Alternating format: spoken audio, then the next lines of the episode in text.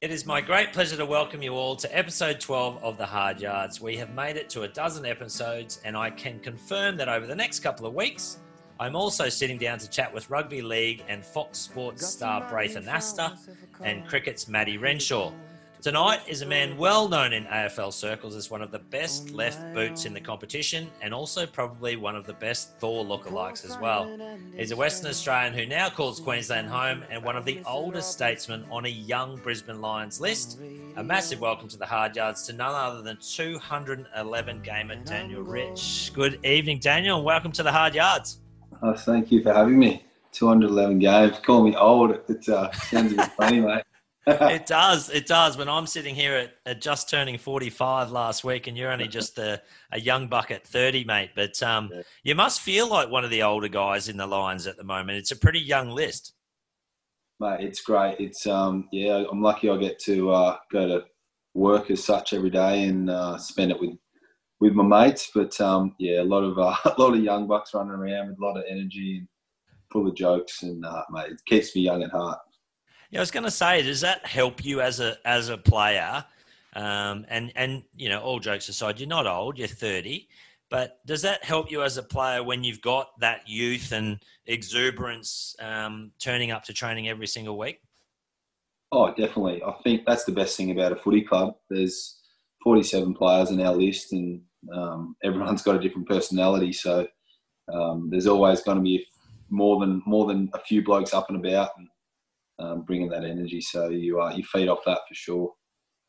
What about at the moment? So with the COVID situation and sort of the, I guess that you know some of the clubs have had to go into sort of a hub scenario. How does it work from a, a Brisbane Lions perspective at the moment? You look like you're sitting in your house, so I'm assuming that you're allowed to be in your house with family and then go, you know, to training and, and really just associating with club club and, and family at home?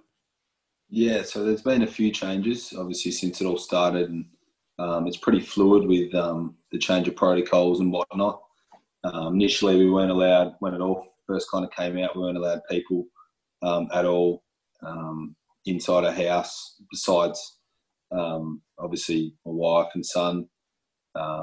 initially, it was just family and a few close ones, and then it then it got completely changed to no one. Yeah, um, wow. Besides family and yeah, and obviously my son when we first started playing, and then in the last few weeks I relaxed that a bit where we can um, have up to five in your house, and they've obviously just got to be close family or friends or teammates or someone at the footy club, and then even recently after the um, after the positive test um, in the AFL, they changed it to there's a, a, a, period in between tests. I won't go into too much detail, but yeah. there's a period in between certain tests during the week that you can only have basically, yeah, my wife and son. Um, but outside of that, um, it's uh, yeah, it's yeah, back to how it was. So it's it's all over the shop. But um, as a player, you do whatever you can to um, abide by the rules and, and, be out there on the weekend. What about um, those guys at the club who aren't necessarily making it into the run on side every weekend and there's no secondary competitions as far as I'm aware in the at the moment. So how are those guys managing to you know stay match fit and you know press their claims to make selection into the into the top 22 players? Yeah so they're those boys are they're doing amazing. It'd be it'd be a, um, a pretty tough situation to be in, but I think one that they're all going to be better off for, um, especially mentally. It's probably mentally um, finding that motivation week in, week out. Um, having said that, we're lucky that we've been able to play um, the, the reserves teams or the um, the players who haven't been picked from the other teams. So, um, okay, played obviously Adelaide on the weekend, West Coast, Freo, the teams that we've played. so a bit of different, different competition and some different faces for those guys. Yeah. Um, but at the same time, it's been pretty tough. They played, I think they played 16 on 16 um, a few times and, and have had to give, we've had to give a few, because we've got a healthy list, a few players from our team to sure. the opposition and things like that and shorten game times and, and you're not playing for four points. So um, having speaking to those guys, sometimes the, the motivation can be a little bit tough, but yeah. Um, mate, the boys are doing well. They're a good bunch. It's fantastic to to hear that, Daniel. That the you know, all the clubs are sort of banding around all the other clubs, and you know, some of those clubs. I was talking to Andy Marr last weekend um, in the podcast, and you know, we were talking about the fact that when I sign up to be a pro golfer, I'm kind of expected that I'm going to be away if I want to play internationally. I'm going to be away from home for those three, four weeks, you know, months at a time. Whereas when you sign up to play AFL, you're not expecting to be away from your family and and your friends in a in a hub on the Gold Coast for a month at a time. So it is different and it is really tough. So I think it's fantastic that the AFL um, and your club is the Brisbane Lions is um, is kind of helping out and trying to be able to make practice matches happen by lending players to other teams and the like. Yeah, oh, it'd be tough, and I think as a as a player, you you, you kind of you don't know how hard it would be until you're in that situation. So I really, um, in all honesty, I appreciate um, all the yeah. teams in the hub because what they're doing for the comp is allowing it to to keep going. And I know you run across the white line and you you you arch rowers and you, you want to you know want to do all you can to beat them, but at the end of the day, um, they've made sacrifices to to the competition and, and spend time away from their families and um, yeah. as people, I think that's pretty important. That's awesome. What's the next steps for the Lions? Obviously, you've had four games, or you've got another one at home. Have you this weekend? Yeah, so we play Port Adelaide this weekend um, yep. at the Gabba, and then we're uh, scheduled in to play Collingwood at the MCG the following uh, Friday night, and then we're scheduled to play Sydney the Saturday after that. But um, yeah, obviously not sure exactly what's uh, what's going to happen. Mm. Um, but it's been like that. To be honest, it's been like that the whole time. The, yeah, um, things change on a daily basis, on a weekly basis. So um, it's kind of got to a point now as a player where you you just wait, you just prepare for this game, and, and you wait to hear what's next. Um, yeah. No matter where, no matter where or when it is, you, you just got to be ready to play. It's tough, isn't it? I mean, it's uh, it's certainly in your career, this would have to be the most difficult season from that perspective. Preparing and knowing where you're going to be, and you know, looking at what's ahead of you. It's very, very hard to look past, you know, seven days in front of you it is. It's it's different, but mate, to be honest, I've this is my 12th season now, and um, I suppose in a way it's it's something different. Um, yeah, that's true. The, the, the, 11 seasons that have come before this one have just kind of you, you, know what you're going to week in week out that you get given your your schedule or your the fixture 30 weeks in advance and whatever it might be, and you know who you're going to play when you're going to play, but um, you take silver linings to every situation, and I think bit of a mental change up, and um, yeah, I'm I'm kind of just rolling with the punches and and enjoying it to be honest. Yeah, that's good. I think that's a great great attitude to have towards it. Was was footy always the thing for for you, mate? I know we have spent a bit of time on a golf course together, and what fascinates me, and it always fascinates me about golf, is that you've got this thumping left foot on you, which I assume means you're left left-handed, but you play golf right-handed. Yeah, I'm uh, I'm all over the shop when it comes to uh, to that. I uh, yeah, I basically mix, mix mix and match in all the different sports and yeah, um, right. whatnot. But um, yeah, I think footy was always my favourite. I um I only kind of got into golf when I moved over to. I played a little bit back in Perth before I got drafted, but ever since I moved to uh, to Queensland, um, I suppose picked up by the Lions and started playing um, on a weekly basis on the day off, I really, really got into golf. But um, tennis was probably the other one growing up. Yeah, right. I, uh, really enjoyed my tennis in the summer months and um, had a coach and all that type of thing and played in some state tournaments and whatnot. Um, but yeah, I think footy was always my love. It was one of those things that kind of always appealed to me, and um, yeah, it's always been probably the number one. If you if you talk back to WA and you, you spoke about getting drafted, um, in the 2008 draft, I think it was. So moving to Brisbane to play in 2009, uh, had some stellar years prior to that in in Perth in the in the WAFL as they call it, the WAFL, and playing for Subiaco, I believe. The rumor was that you were probably looking like getting picked up in maybe pick two or thereabouts in the draft as a player, and you might remember this, you might not. Um, What was it like going into that draft, thinking that you were maybe going to get picked up so early, and then you ended up not getting picked up till pick seven for Brisbane Lions?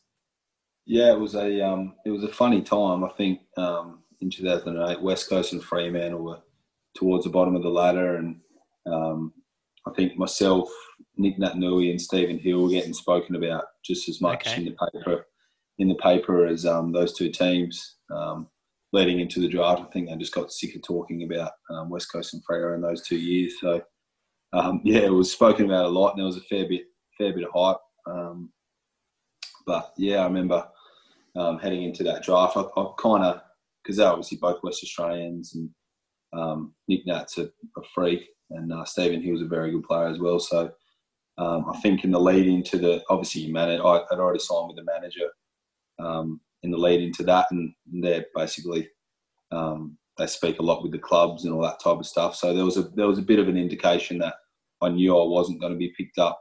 I'm talking very close to the draft and a few days in the lead into the draft that um, yeah that it's obviously word spread that Melbourne were going to pick Jack Watts with their first pick, and then West Coast were going to pick Nick with their second, Stephen Hill with their third, and so on.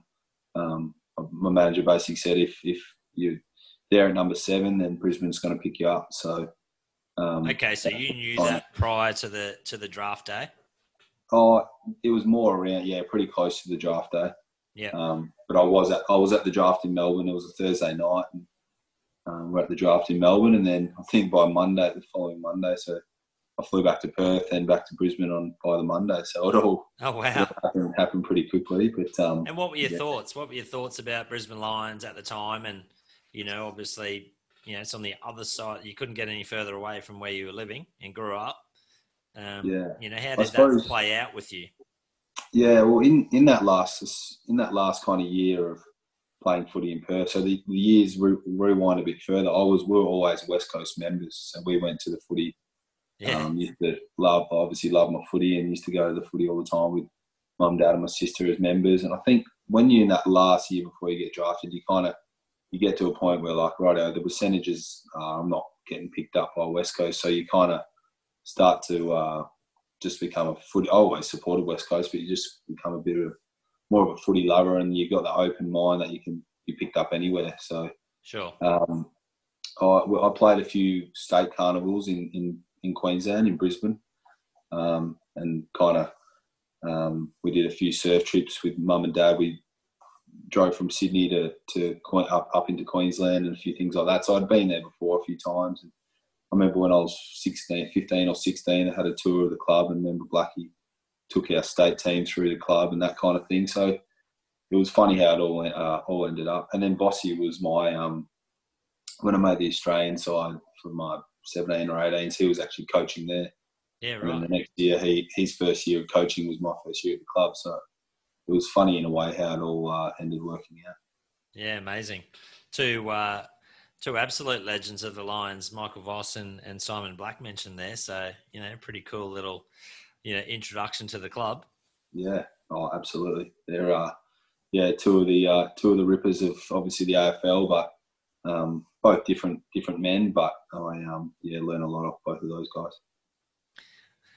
That's awesome. So you arrive in Brisbane. Did you arrive on your own? Did you come over on your own? Did parents come with you? How do you how do you get yourself set up? And talk us through as a young fella arriving in Brisbane what does Brisbane Lions do to help out a young draftee that's arriving on the doorstep from the other side of the country? How did that all work out for, for you, mate? Um, oh, they're brilliant. They were um, they were so supportive in every way. I think um, obviously um, you basically you met at the airport. You picked up. Um, think there were a couple of players there as well as the kind of welfare team. Um, and yeah, I, I, I, was lucky to live with Jamie Charman for my first three oh, yeah. or four months. Um, so I'll forever be in debt to um, to him for what he did for me and helping me settle in. He's such a ripper and um, yeah, a, a, guy I call a close friend now. More importantly, what's he but, doing um, these days? He's actually just uh, started his own property business. Okay.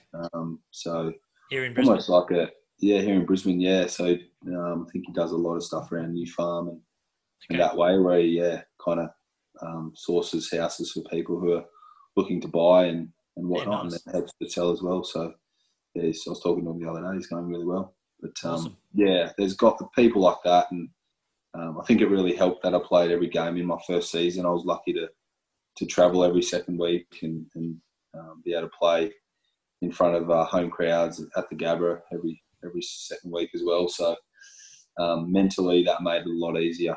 Um, and I thought, oh, how good's this? I get to travel with. I was at the time I was playing with the likes of Brownie, uh, Blackie, Luke Power, just to name name a few. So um, I was on cloud nine from day dot. Some pretty good names there. Yeah. The you, you mentioned there the travel and being able to play uh, home and away fixtures and, and traveling every sort of second week. A couple of questions. One, what was it like the first time you ran out on the MCG? And secondly, where's the toughest place to play AFL footy on the on the rotation of, of different venues around Australia? Um, oh, the MCG is amazing. Yeah, it's um, I think we only typically only play there a couple of times a year. Um, but yeah, it's one of those grounds where you run out and it's like, um, I think 99% of the world will watch the movie The Gladiator. It's it's got a comparison to that. You run out and it's got that big coliseum feel to it, um, the big tall grandstands, and um, having watched grand final after grand final at the ground, you, that's kind of what you think of naturally. Got the history. Got the history attached to it, yeah. So, oh yeah, it was an amazing experience. Um, as uh, as a oh. player, sorry, one one quick question on that that just just jumped into my mind. As a player who doesn't get to play in that Anzac Day fixture, is that a game that if you could just morph yourself into one of those two teams for a day, you'd love to be a part of that fixture? Yeah, oh, absolutely. I think uh, Looks probably outside, probably outside of finals and grand final, it's the it's probably the closest thing you're going to get to a grand final at, at the MCG. So, um, plus obviously the the whole history and the feeling around the Anzac Day Absolutely. um, day as well is just yeah another level. But yeah, I don't think that'll be happening to me. No, no, absolutely not. Now, now, tough, tough venues to play in Australia. So we think about Yeah. the trip to Perth. We t- think about you know Adelaide, going down to Yeah. Tassie to play the Hawks down there. Yeah. Um, You know, obviously Melbourne and Geelong. Geelong must be tough at times, I reckon, when it gets really cold down there. Yeah. Um, oh, you probably do. You're all over it, to be honest. I think um, it's not really a question I've been asked much before, but I think, um, yeah, the old Adelaide Oval was always pretty. Um, not Adelaide. I, I think it was called AAMI State. AAMI Stadium. I think it was AAMI called. Park. AAMI Park. Yeah, out at West Lakes there, down on the Yeah. water. It always used to be cold and wet and windy, and um, um, and especially against Port Adelaide, their their supporters can be uh, um, yeah pretty brutal. But um, yeah, there and Geelong for similar reasons. Yeah. Um, Tassie wasn't too bad. We always seem to not go not too bad down in Tassie. Um, so that wasn't too bad. That's a great. That's one of the best surfaces as Oh, a golfer. As a golfer and a man that probably loves his grass, I think uh, you'd, you'd respect the deck down there. It's pretty good. But yeah, I think between probably out of those two, and then, and then definitely go flying to Perth and um, the old Subiaco Oval was uh, yeah one of those places that big ground with yeah just a different kind of setting. And I'd played a lot of footy there, but I think um, a lot of people would say that. Have you played inside the new Optus Stadium in Perth yet? Yeah, yeah, played two games there. That's uh, yeah, that's a pretty special ground Is as well. that cool? Yeah, it's um, it's kind of a mixture between the MCG and the Gabba. So it's like Okay. that big Coliseum feel, but then it's got the white, um, kind of s- those tight sails up above around the whole stadium, like Yeah, Gabba, right. um, if that's a kind of way to describe it. Yeah, that, Um, that makes sense. That makes yeah. sense.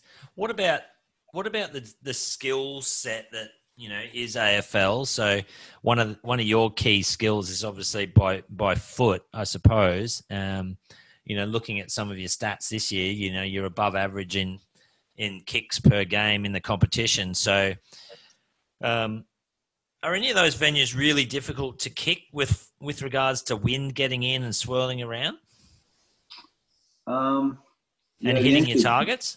Yeah, the MCG can be quite swirly. I think sometimes that's harder because when you when you're at a ground that might say, for example, they're um, down at Geelong, there's some parts of the ground that are that are open because it's not fully, especially back like ten years ago, it was Yeah. not fully like a full stadium. So you kind of know it's like an open golf course. You know the wind's coming across exact certain way, and there's not really a lot to block it out.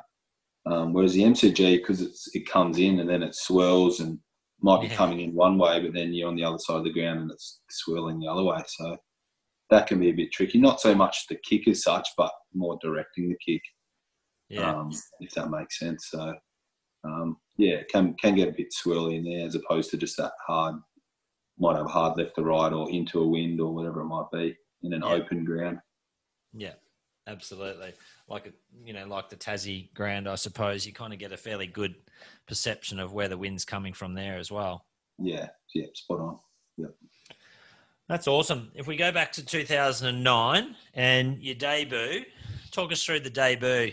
Tell us about your experience, the nerves, who you played, if you remember, where it was, and Yes. and uh, talk us through that experience. How old were you? You remember? Uh, yes, I was in 2009. Um, I, yeah, I, I, I wouldn't have turned. No, I didn't. I, would, I was still 18. I hadn't turned 19 yet. Yeah. Wow. Um, and it was against West Coast, round one at the Gabba. Oh wow. So it was funny. I was playing against guys that I kind of knew reasonably well um, from back in Perth, and um, obviously played against a couple of them in the WAFL and that type of thing. And um, yeah, it was a pretty uh, pretty surreal experience.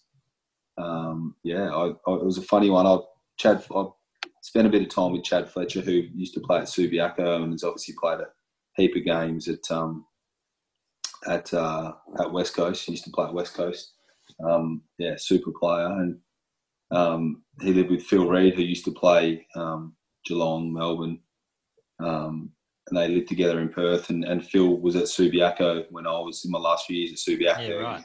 He was one of the guys to kind of take me under his wing, and I was lucky that I got to spend a bit of time with him and have a surf with him and Chad Fletcher and whatnot. And then Chad played for West Coast against me in my first game, so it was weird. Just it was almost like you playing against um, old teammates in a way, but but they obviously weren't my old teammates. So, um, but a game that I'll never forget. Um, yeah, we had a good win, and um, yeah, I played okay. Yeah, that's awesome. What about you as a as a voice on the field? We don't get to really know. It's hard to really know when you're watching on TV or you're in the crowd. I know you as not necessarily the most super out there type of guy. Um, fairly quiet, fairly unassuming fella. What do you like on the football field, and and how do you feel? You know, as an 18 year old, how how do you go about that process? You know, running out on the field for the for your first game. Do you feel like you've you don't have a choice to do anything other than yell out when you need to, or you felt like you were too quiet, or Yeah, oh, it's it's it's something that you definitely train yourself to do more Okay. over time.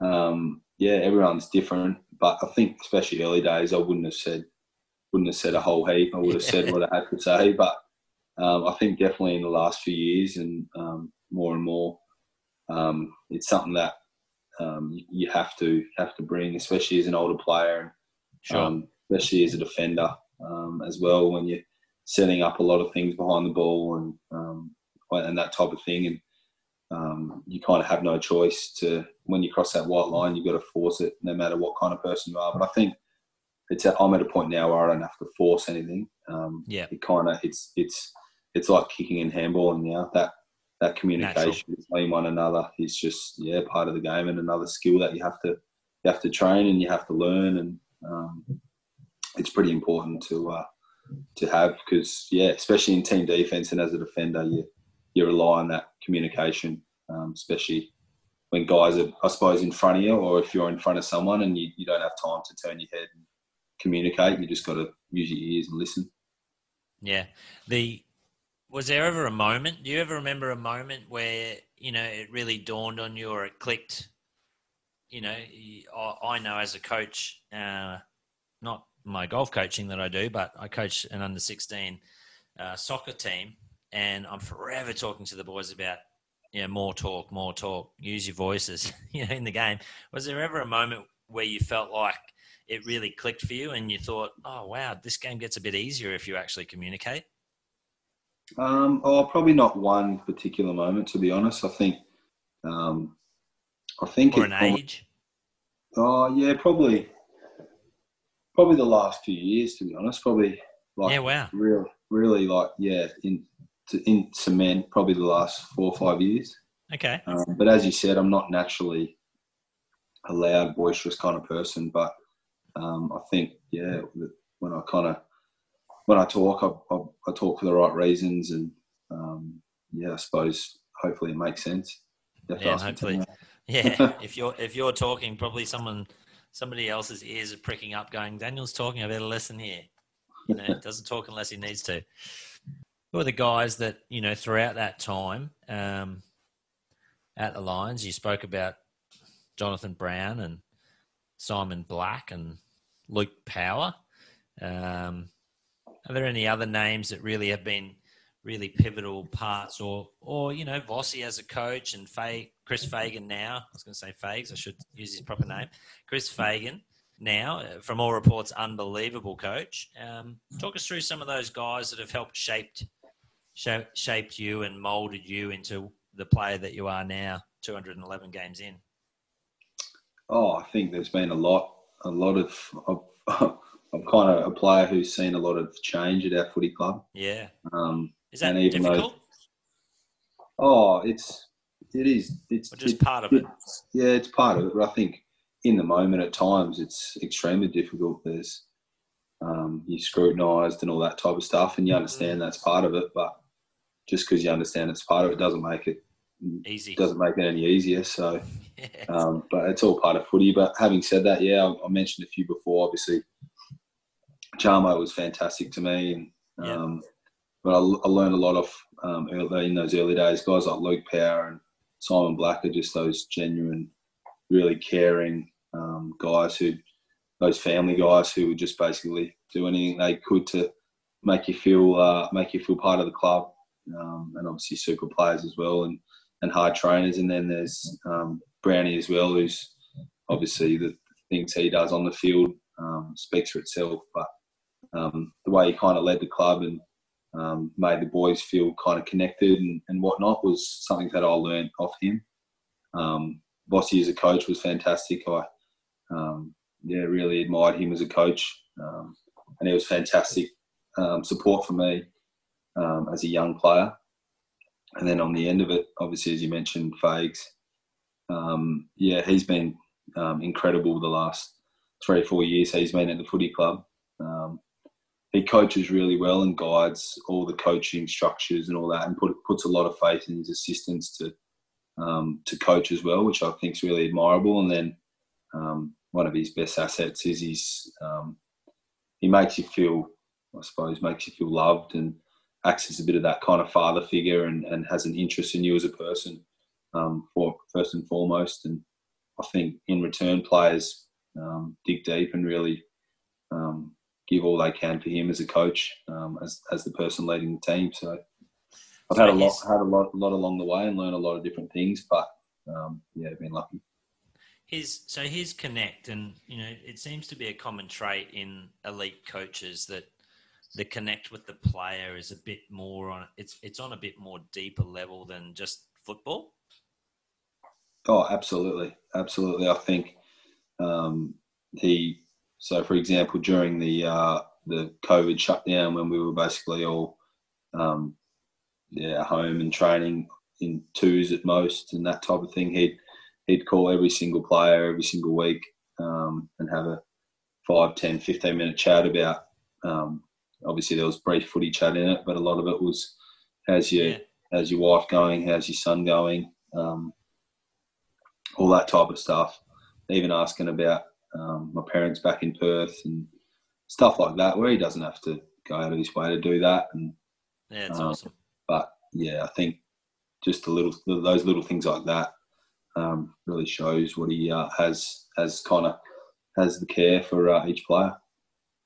Yeah, and I don't think that's put on, is it? You know, that that's just a genuine. That's his nature. That's that genuine human nature and, and love and compassion for another person on the planet. Um, but yeah, it really becomes an incredibly great coaching attribute. Absolutely, as I've said, you you naturally uh, you you basically want to you want to play for your coach and um, on the back of that. So um, yeah, those little Yeah, things. awesome. Up. That's awesome. So you, your 2009 debut season ended pretty well. You uh, ended up the rising star at the end of that year, and then moved into 2010, and probably transitioned a little bit in 2010, and and moved from a bit more out of the middle into a bit more into the back line. Is that safe to say that's accurate? Uh, yeah, played um, variety of positions. I think, I think um, basically in your first year, you basically get a bit of a free hit. Um, you, there's no pressure. There's no pressure to necessarily um, do this or that. amazing. Yeah. Um, yeah, and there's um, internally and externally. So I think, yeah, from that second year, kind of third year onwards, there's a lot more expectation, especially after you've gone okay in your first few years. And um, yeah, I played a variety of positions, um, but yeah, it's kind of I've been obviously midfield, forward, back, a um, bit more settled in recent times, but um, I think I think those experiences definitely helped me um, as time went on. What about you spoke there about external expectation? How do you how did you deal with that when you know, as you said, you've started well and you know, there's a lot of chatter about Ken Daniel Rich. I remember it actually um, in the press in that second year syndrome chatter, and you know, even just talk about how teams will will know you a little bit better in the second year and be able to match up on you a little bit better. It still doesn't stop you running onto a, uh, a, a teammate's mark and kicking it from outside fifty like you did on the weekend. However, yeah, you think, think, they'd, yeah. you think they'd mark that up by now?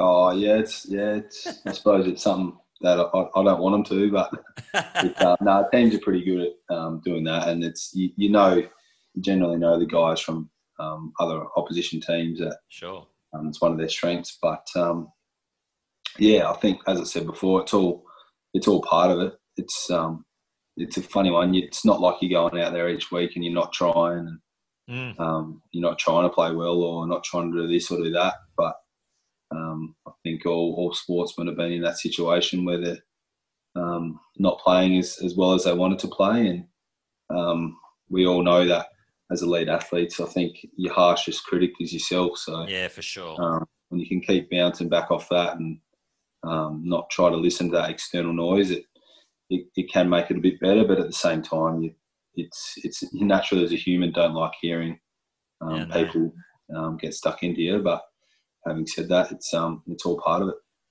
And I assume, you know, your code versus my code in golf, um, you know, at least you've got your teammates there to sort of, you know, be picking you up every week as well, you know, and encouraging you along. Yeah, oh, absolutely. That's the the best thing about um, about what we do is we obviously play on the weekend, and you've got got the next weekend to uh, respond and um, I suppose make up for a bad game or whatever it might be. Um, so uh, you always kind of you look to the, the guys who are in the Olympics and all that kind of thing, and you think yeah. they, they do all this training, all this four stuff years. for four, four years, and it doesn't go to plan. Like a hundred meter race, it's all Oh down to 10 seconds of putting it all together. So you look at guys like that and it puts things into perspective. I get to make amends in six, seven days. So it is Yeah. what it is. Yeah, absolutely. And if I have a bad week, I'm making zero dollars. So that's kind of nice having a having a you know a year or two year or three year contract where you know you're going to be looked after financially, and so you get to be able to put your best foot forward. Um, let's talk about another challenging part. So we've talked a little bit there about external expectations and the media and and obviously social media nowadays is you know since you began playing you know um, AFL footy in 2009 social media's ramped up significantly. That's a challenge for the young player these days as well. Are you how does the Lions work? Are you in sort of a mentoring role with some of the younger guys in the club? Do they do they sort of send out the old boys and say hey look you can take these two you can take these two zorks and away you go? Oh, not it's not structured or anything, but I think Yeah. naturally you kind of um, connect with guys in that way a bit better, and um, naturally they're probably the first person that they'll come and talk to is you and, and, and whatnot sure. about certain situations. But um, I think um, everyone these days is pretty good. Um, as a player, you, you, understand that there's a lot of it's a lot easier to for someone to say something from behind a computer as it is to your face. Yeah. Um, you kind of have to just kind of brush it aside. But um, yeah, I think the more you, you look into that kind of stuff and, and read all stuff and all whatever it might be, the, the worse it's going to be. Because at the end of the day, as long as you got the respect and you, you you're doing what you need for the team, I think that all that stuff's irrelevant. Because the truth is, a lot of the people writing things and um, saying things don't really know uh, what's happening behind the four walls of a footy club. Yeah, no, absolutely right. Let's talk about another difficult time in your career. So, you've played a fairly significant uh, role for the Lions over the first few seasons, and you've played 24 games, 22 games, 16, 20, and 16 in your first five seasons. You play your 100th game against Geelong in uh, 2014. But the week after, against the Gold Coast Suns, you do your ACL. Yeah. So from from such joy of a hundredth game into a, an ACL and a end of season injury, how does how do you, how does one respond in that sort of situation? Can you talk us through the process of of an ACL and what the recovery? We know it's an end of season injury, but yeah, that must be tough when you you, you live, breathe, and sleep footy, and you can no longer do it. Yeah, it wasn't uh, wasn't a great day, but um, I think yeah, as as every situation happens, there's a silver lining to everything, and um, I took a few things out of that that um, hopefully affected me for the better. But um, yeah, I think what sort was, of things, mate? Um, I think the, the way I kind of see it, it was kind of six, seven years into my career, and um, it kind of gave me my body a, a year of no contact. Um, yeah, right. A lot less change of direction. Um, I, as funny as it might sound, when you when you know you're going to be out for a whole season, um, especially during that period, we weren't playing well. We were um, towards the bottom of the ladder. We were basically all that stuff we just spoke about. We're getting criticised every week, and it probably takes a bit of a toll on everyone. So sure. um, I suppose when you're not playing for, when you know you're not going to be playing for ten to twelve months, you you instantly kind of just just relax a bit, um, and your your body can kind of not not that I was stressed. I'm a pretty relaxed kind of guy, but um, yeah, you kind of your body kind of realizes, right, oh, I'm basically just going to be training in a way for the next 10 to 12, 12 months and getting ready for the following season. So, um, as I mentioned, yeah, you're not getting the bumps and bruises and all that kind of stuff that you that you get. So, I think hopefully that's going to um, pay dividends for the back end of my career. Um, so that's the silver lining, one of the silver linings I took out of it. But um, back to the process of it all. It um, it all happened yeah pretty quick, and Um, I was in a fair bit of pain when it happened. And then by the time I got off the ground, I, the pain had gone away. So I just thought I'd jarred my knee or whatever it might be, and we're down playing down playing the Suns on the Gold Coast. Went went into the into the change rooms, and I remember the doctors do that the old test where they kind of grab your top of your shin and shake it forward and back, and if it moves too much, it's it's not a good sign. But I didn't really didn't know too much about obviously the whole thing at that point. And um, I remember they kind of looked at each other and had one of those looks like, "No, nah, this isn't good." So um, yeah, they gave us the, the not great news. They didn't obviously say you've done it, but they said this is likely what's happened. And then obviously when you hear those hear those three letters ACL as a footballer, you instantly know what that means. So mm. um, wasn't great. And yeah, the next step was surgery and all that kind of stuff. And so you go off and have scans, you know, in the next day or so. Yep, yep. So I had um, had scans in the next, as you said, couple of days, and then um, then they uh, look into booking in for surgery and um, all that type of stuff, and then they decide where they're going to take the, um, I suppose the, the new ligament from and all that type of, that type of stuff because you can do it from. Obviously, there's the patella tendon, there's the hamstring tendon, there's the quad tendon that you can use. So yeah, right. Figuring, figuring okay. all that stuff out. So um, that took a little bit of my hamstring tendon. Um, and then, yeah, surgery was done. I had it done down in Melbourne. Um, Curiosity here. Right yep. hamstring tendon or left hamstring tendon? Yeah, right hamstring tendon. Yeah, yeah okay. So they Take the go off. that- is that that a deliberate thing to go off the non-dominant foot? Um, I'm not sure to be honest. I'm not Yeah, sure. It's, it's the same. Um, it's the same leg that my knee was. So whether it's just they do it from the same leg or Okay. um, whatever, or whether they realise that that right leg of mine's just used for standing on, then I don't know. um, yeah, but yeah, they, they they took that out and um, and got it done, and then basically you just start the start the recovery period where there's um, basically with our rehab coach, he broke it down for me into almost seven phases, and there was almost a Wow. checklist every single one of those phases. And um, yeah, it wouldn't have been fun.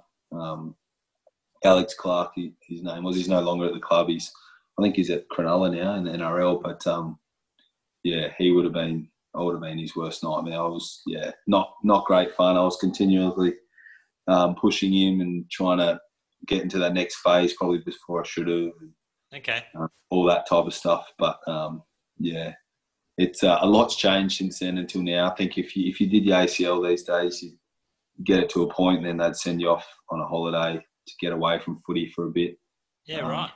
Where uh, yeah, back in the day, I was when it was a bit more old school. I was grinding away, and um, I remember my Saturdays when I was back, probably to the later end, the latter end of the season, when I was back running and and all that that type of stuff. My Saturdays were were brutal. I'd, I'd get up early and do all the training, do kind of like a 10k session, a solid session. Then I'd I'd coach the our reserves midfield, and then I'd sit in the box of the uh, seniors. Um, so by the end of those Saturdays, I was absolutely absolutely gassed. But having said that, I suppose that kept me kept my mind ticking over for, for the footy side of it. Um, as as I said before, without getting those bumps and bruises. Is that one of the silver lining moments there? You spoke about sitting in the in the box for for the game. What's that like as far as being able to see the game from a different perspective and and listen into what the coach and the assistant coaches are all talking about? Did that help develop you as a player? Yeah, I think the combination between actually coaching, um, so coaching our reserves midfield um, for that that season and doing that really was beneficial. Yeah. It's definitely a lot lot easier sitting up sitting up in the grandstand, up in the box. Um, but um, yeah, I think they always say when you're teaching someone, it's the best way to kind of learn things yourself. So For sure. um, it was something that I really enjoyed. Um, got to spend a bit of time with the younger guys too. Um, so uh, yeah, it was really good. It's fascinating. And what sort of length of time did you have your, you know, your, your knee brace on for? So how long are you you really immobile for, and not Um, really doing a heck of a lot? Is that just No, like I- six I, uh, or No, not at all. I think um, I think they, I was back trying to walk in three or four days after surgery. okay, Um, yeah, I uh, I was encouraged. To, I didn't. I don't think I wore a knee brace at all. oh wow, Okay. I was encouraged to uh, yeah get it moving pretty quickly and. Um, I guess your straight fine. up and down movements okay as well. Yeah. so- Yeah, yeah. So I was um, encouraged to get it moving pretty quickly and all that type of stuff. And um, I was lucky. I, I naturally don't swell much, so if I roll my ankle and all that type of stuff, I don't really blow up and um, have fluid all around there. So my knee was pretty good because fluid can stop help can stop that range and all that type of stuff. So um, yeah, no, it was uh, it wasn't comfortable, but yeah, it was um, wasn't too bad. You spoke before. You joked before about your right leg. All it's good for is standing on. Um, I had this thought before about your, you know, thumping left foot and your right foot. From what range would you be able to feel like you could comfortably kick a right footer through the goals versus a left footer? um, oh, I'd probably still be able to kick probably 45 to 50 on my right. Yeah. Wow. Okay. Um, yeah, it um, and probably yeah, left probably yeah, 60ish roughly. Do you feel um, like you can kick your right foot drop punt technically well? Oh, it's okay. It's okay. Yeah. It's okay. I've, I- mean, I always I've got, just yeah, I always like I, I I encourage guys to kick on both feet, but yeah, I think I've always been one that's a little bit. I've had a bit of a different opinion to to a lot of people. Like you don't you don't need your opposite as much as you might think. And I don't know why this might sound a bit funny, but I don't know why people practice kicking on the opposite foot in a straight line. Because if you're in a straight line, you're just going to use your preferred foot. Your other foot. So, yeah. Yeah. Um, yeah, it's more I around the body. Around the yeah, should be on a bit of an angle around the body, like you're getting pressured from Yeah. if you're from if you're left or from your left side, or yeah, Yeah. vice versa. So if you're running in a straight line, you're not going to you're not going to be using your opposite foot. Um, so I've always been a bit funny with that one, but um, yeah, it is what it It's is. interesting. I, I, I read a book years and years ago, and it was about Tom Lehman, the golfer, American golfer. Yep. And Tom Lehman used to hit draws. You know, so for those who, who aren't really sure on golf, a draw is a shot that starts out to the right, hopefully, and curves back to the left towards target. Now, Tom Lehman used to hit draws, and his coach uh, said to him, "Look, listen, Tom, you're not going to ever win a US Open if you're you're hitting draws. We're going to need to you know, get you to be able to hit it the other way and hit fades left to right. So he started doing it and he just lost it completely because he just couldn't figure out what was going to come out and, and he just started hitting it horrible. And in the end, he just said to his coach, listen, I'm just going to go back to what I'm doing well, which is kind of what you're talking about, you know, be, be very, very, very good off your, off your dominant side. And then you've got real capacity to use the outside of the boot, the inside of the boot, and you're still using your dominant foot. And Tom Lehman obviously went on to win majors when he went back to just hitting hitting draws, but he was able to hit a draw, a one yard draw, a three yard draw, a five yard draw, a twenty yard draw, you know, and he just made something that he was good at great, you know. Yeah. And I think that's kind of what you're saying as well a bit, I'm guessing. Yeah, oh, absolutely. I think, yeah, I just think you don't the need that the amount that I'd actually use my right foot is generally just to when I need to get out of trouble or um, kick one around the body or whatnot. But is, everyone's different. Those guys like Sam Mitchell, for example, he was so good on left or right. Um, that's a that's a yeah plays a diff, bit of a different position and, and whatnot. But um, everyone's different. Who's the who's the best at that at the Lions at the moment? Um, one of the Who's young got the, who's got the most natural left and right foot combo? Um, one of the young boys, Keidean Coleman. You wouldn't if I Okay. yeah Hasn't debuted watch- yet? you- no, hasn't debuted yet. No, but if you watched him kick the ball, you wouldn't. I don't reckon you'd be able to pick which which foot he kicked with. Yeah, wow. Um, so yeah, he's uh, pretty special. Is he a, is he an AFL background or a soccer background coming up? No, AFL. Yeah, I think he's always he's always played AFL. Yep, yep. Just Okay. super super silky, talented. Um, yeah, Zork's got a pretty good left. As much as I hate to say it, Zork has got a pretty what about Charlie? Charlie seems to be able to bend it off either side. Uh, yeah, Charlie's pretty good. Yeah, yeah, yeah, Charlie's pretty good. Um, yeah, I don't Yeah, like it's pumping awesome. him up either. What about hand passing? From a hand passing off your left or right, do you have a more comfortable way to go with that, or does that No. become a skill that becomes a little bit more either or? Yeah, that's more either or. Yeah, I think that's one of those things that it's a lot easier to to get balanced. Um, yeah, handballing either side's fine for me. I think it's critical, right? That's a bit more Oh, yeah. critical than being able to kick both feet. Yeah, absolutely. Yeah, yeah. That's yeah, definitely uh, one of those things that you have to be able to do because you you got to be quick and you're under pressure and all that type of stuff. Now I know you're a bit biased because you you play AFL, but I think AFL is probably the most difficult of the football codes because of the 360 degree nature of the game.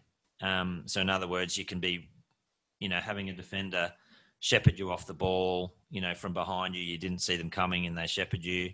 Um, you know, the, the game goes forwards, backwards in every direction do you feel like you know and you're you would have played every well you might not have played the rugby leagues but um but that they're a bit you know two dimensional coming at you and there's the player and we'll tackle him afl i feel like hands and feet and 360 degrees is the most difficult of all the codes Yeah, I think oh, I've got a, a lot of respect for those guys. Like I love watching. absolutely I love watching. Um, I'm, I'm obviously from West Australia, and there was there was no such thing as rugby league. Um, Okay. when I was growing up, I remember I used to watch the Origins, and that was about it. But um, yeah, got a lot of uh, a lot of respect um, for those guys. Like like soccer players are so skillful, but they don't have to worry Yeah. about getting tackled or um, obviously anything like that. But I think that's the the nature of it. There's um, don't necessarily AFL doesn't necessarily stand out above or anything from like a physicality or, or all No. that kind that type of thing, but it's just got everything in it. Yeah. Um, and I think he summed it up pretty well. The whole 360, um, you're going to get tackled from almost anywhere, and there's um, there's rules where you're allowed to get obviously shepherded off the ball when you don't have the ball, and there's all these different types of things going on, and oh, it's um, brutal. obviously a lot lot more running, so there's potentially more fatigue involved and all that type of stuff. Um, whereas obviously both the rugby codes is more it's all all in front of you. Yeah. Um, but having said that, I don't I don't want to sound like a critic or anything because I've never. I'm not signing up for any of those codes. Having said that, I, I wouldn't want to stand in front of some of the boys that are, oh no. running with the ball or yeah, even run at some of them. So, um, Oh, but yeah, exactly I think right. You, you could even think about your team and, you know, let's play rugby league guys. And you guys, you got a guy like Stef Martin running at you, you know, from 20 meters away, just charging at you, and you've got to bring him down. That's no fun. You know, that's Yeah. just, you know, there's there's nothing enjoyable about that. I remember playing. I only played a couple of seasons years and years ago of, of um, Aussie rules footy here in the QAFL, and I remember those first few weeks I played. I I'd sort of come from the rugby league um, background and two dimensional, and I remember getting walloped in a couple of shepherds. And not only that, but every night after a game, I could never sleep. I was that sore physically just because you get bumped from every angle. You know, you're getting hit on every part of your body and hip and shoulders on your left side of your body, your right side of your body, your front, and then someone will tackle you potentially illegally in your back. And so you've got someone on your back as well. And I could never sleep until my, I mean, that's maybe just the weak little golfer that I am playing, playing Aussie rules footy. Oh yeah, yeah. I obviously played a fair bit of footy over my time, and doesn't you can't you're never not going to get sore. You sometimes some games you pull up better than others, but some games you pull up, uh, yeah, pretty pretty shocking. But um, yeah, it's all kind of part of it. You in a way you get used to it, but at the same time you never do. You never do.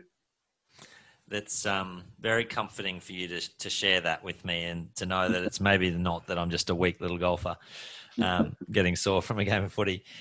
Brisbane Lions, let's talk about them now. Um, it's been your home. Uh, you'll, I would assume, um, and, and that's an assumption, but I'm assuming you want to be a, a one club player um, in your career. Oh, absolutely. I think it's been something that I've um, said the whole whole long along the whole journey. I think there's been times where um, potentially could have gone somewhere else or been offered um, spots at other clubs and all that type of stuff. But um, I think having gone through what we what we've been through and then coming out the other end of it, um, and um, things are going a lot better now, then it just feels a lot lot sweeter. So. Um, still think I've got a fair bit of good footy left in me, and um, yeah, I want to be part of uh, definitely part of the journey, heading in the right direction.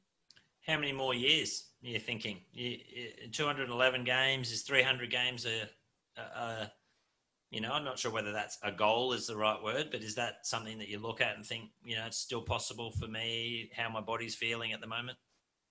Oh, definitely, yeah. When you when you sit down and actually think about it, um, in the moment like now, I think definitely, yeah, I've probably um, felt the best I've felt the last few years, and um, the way I've kind of been able to play footy, and um, yeah, there's not not so much a number on it with years to years to play left or games to play. I think um, I just definitely think that my best footy's still ahead of me, and That's um, awesome. That, that kind of excites me. So.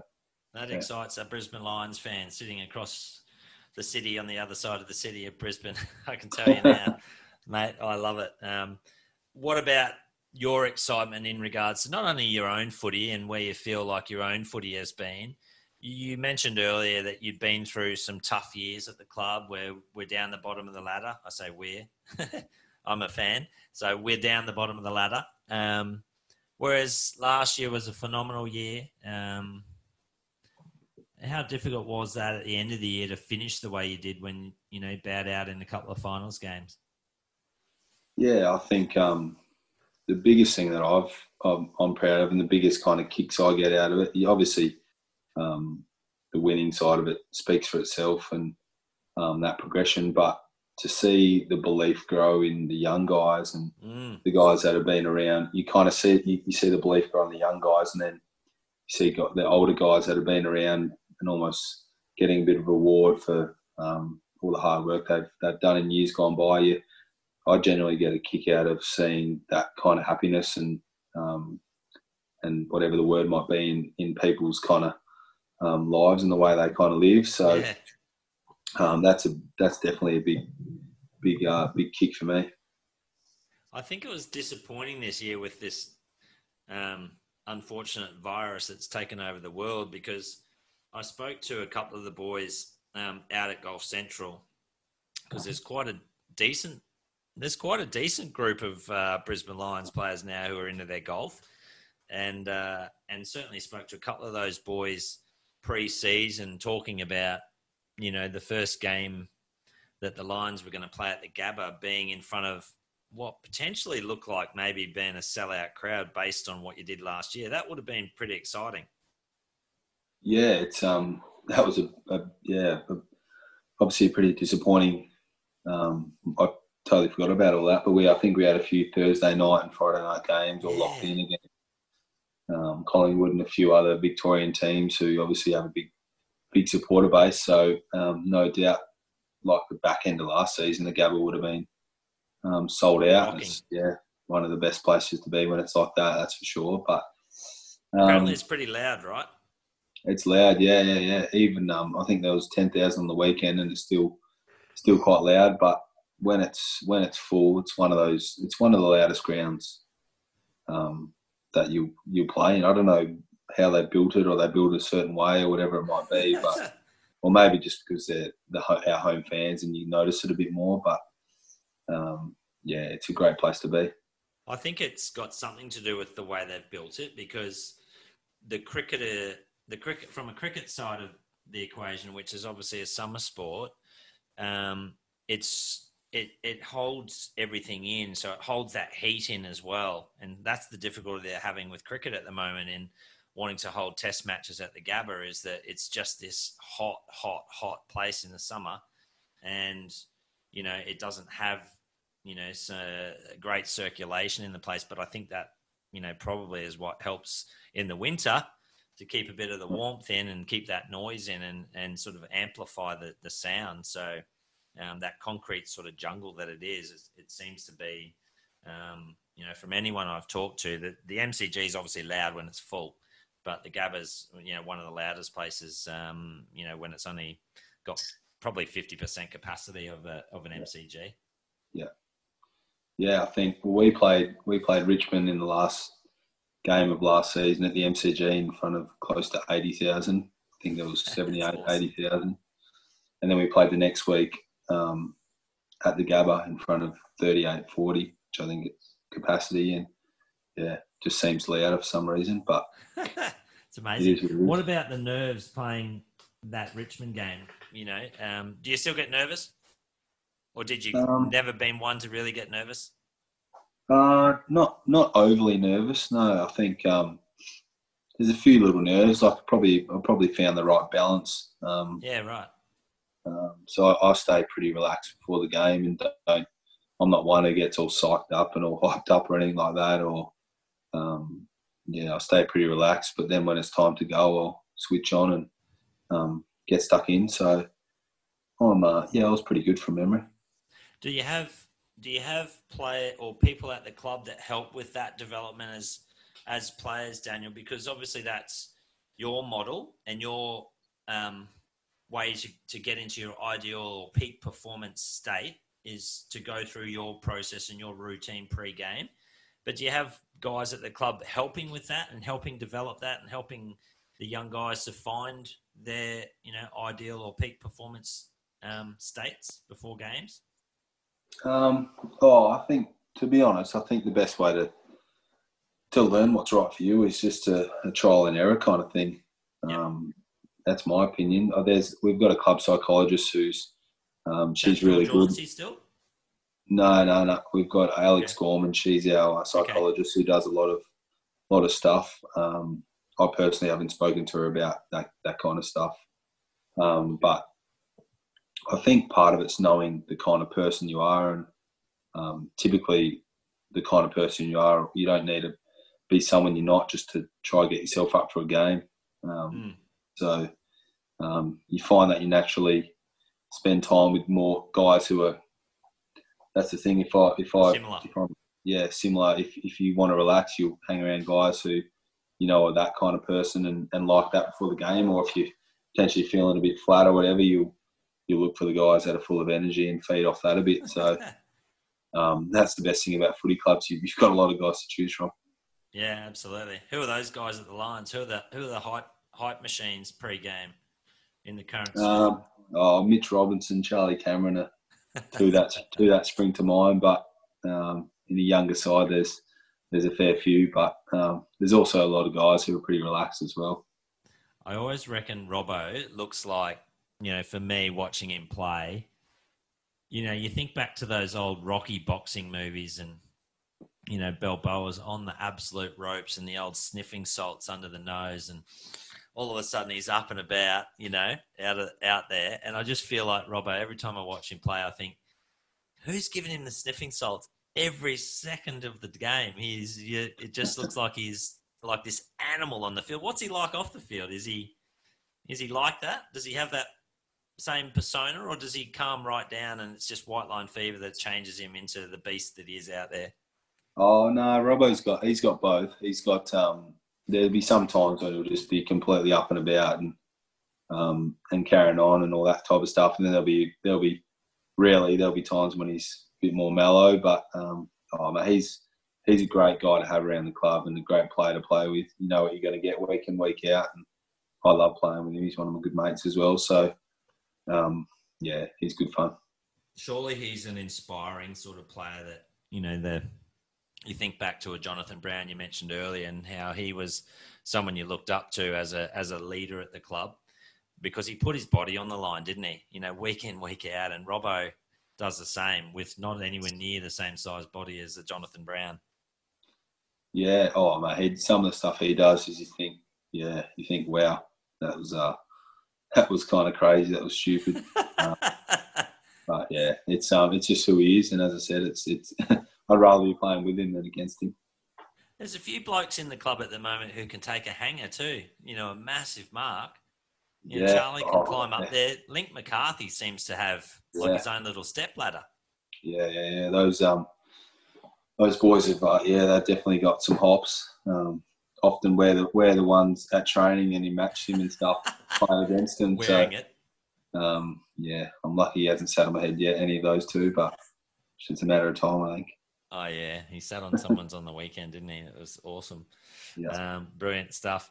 And how do you feel the club? Let's finish up here. How do you feel the club's position to you know continue to attack what's a very different year, as we mentioned earlier, but you know um, as a whole, the you know club captain Dayne Zorko has, has got a bit of an injury at the moment. But how's the rest of the squad, and how's the club feeling?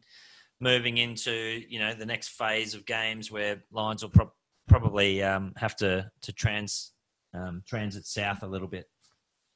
Yeah, I think um, the club's been so good with everything. They've been um, completely open and honest, and they've um, basically, as soon as they've been told anything or heard anything, they'll pass it on to players and be really transparent with with everything. Because at the end of the day, the, the sooner we know some things, the better it's going to be. So um, the club's been fantastic, and um, it's it's something that's constantly changing as well. So it's hard. They get told one thing, and then two days later it's changed. So they have to change the message. And, tough.